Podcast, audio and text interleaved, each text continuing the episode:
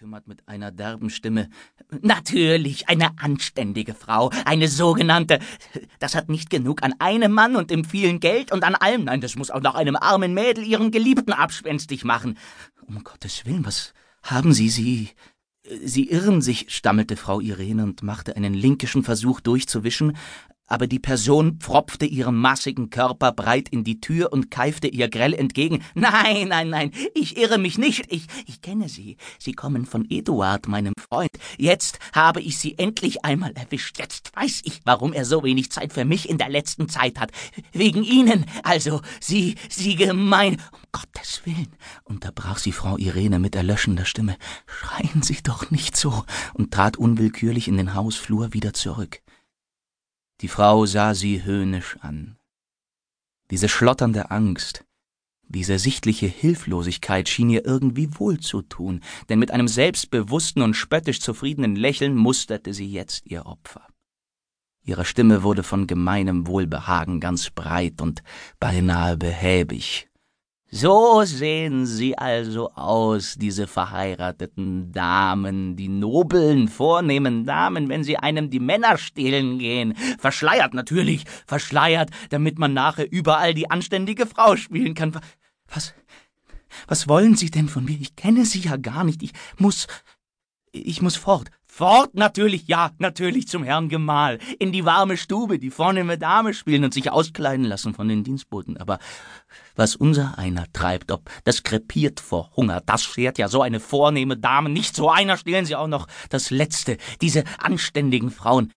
Irene gab sich einen Ruck, und griff einer vagen Eingebung gehorchend in ihr Portemonnaie und fasste, was ihr gerade an Banknoten in die Hand kam. Da, da haben Sie, aber lassen Sie mich jetzt, ich komme nie mehr her, ich, ich schwöre es Ihnen. Mit einem bösen Blick nahm die Person das Geld. Luda, murmelte sie dabei. Frau Irene zuckte unter dem Wort zusammen, aber sie sah, dass die andere ihr die Tür freigab, und sie stürzte hinaus dumpf und atemlos wie ein Selbstmörder vom Turm. Sie spürte Gesichter als verzerrte Fratzen vorbeigleiten, wie sie vorwärts lief und rang sich mühsam mit schon verdunkeltem Blick durch bis zu einem Automobil, das an der Ecke stand. Wie eine Masse warf sie ihren Körper in die Kissen, dann wurde alles in ihr starr und regungslos, und als der Chauffeur endlich verwundert den sonderbaren Fahrgast fragte, wohin der Weg ginge, starrte sie ihn einen Augenblick ganz leer an, bis ihr benommenes Gehirn seine Worte schließlich erfasste. Zum Südbahnhof, stieß sie dann hastig heraus und plötzlich vom Gedanken erfasst, die Person könnte ihr folgen. Ra rasch, rasch, fahren Sie schnell, in der Fahrt erst spürte sie, wie sehr diese Begegnung sie ins Herz getroffen hatte. Sie tastete ihre Hände an, die erstarrt und kalt wie abgestorbene Dinge an ihrem Körper niederhingen und begann mit einem Male so zu zittern, dass es sie schüttelte. In der Kehle glomm etwas Bitteres empor, sie spürte Brechreiz und zugleich eine sinnlose, dumpfe Wut, die wie ein Krampf das Innere ihrer Brust herauswühlen wollte. Am liebsten hätte sie geschrien oder mit den Fäusten getobt, sich frei zu machen von dem Grauen dieser Erinnerung, die fest wie ein Angelhaken in ihrem Gehirn saß, dieses wüste Gesicht mit seinem höhnischen Lachen, dieser Dunst von Gemeinheit, der aufstieg vom schlechten Atem der Proletarierin, dieser wüste Mund, der voll Hass ihr hart bis ins Gesicht die niedrigen Worte gespien und die gehobene rote Faust, mit der sie ihr gedroht hatte.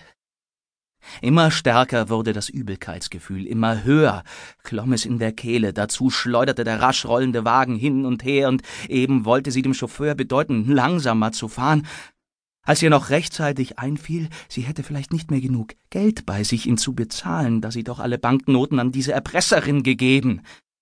Hastig gab sie das Signal zum Halten und stieg, zu neuerlicher Verwunderung des Chauffeurs, plötzlich aus.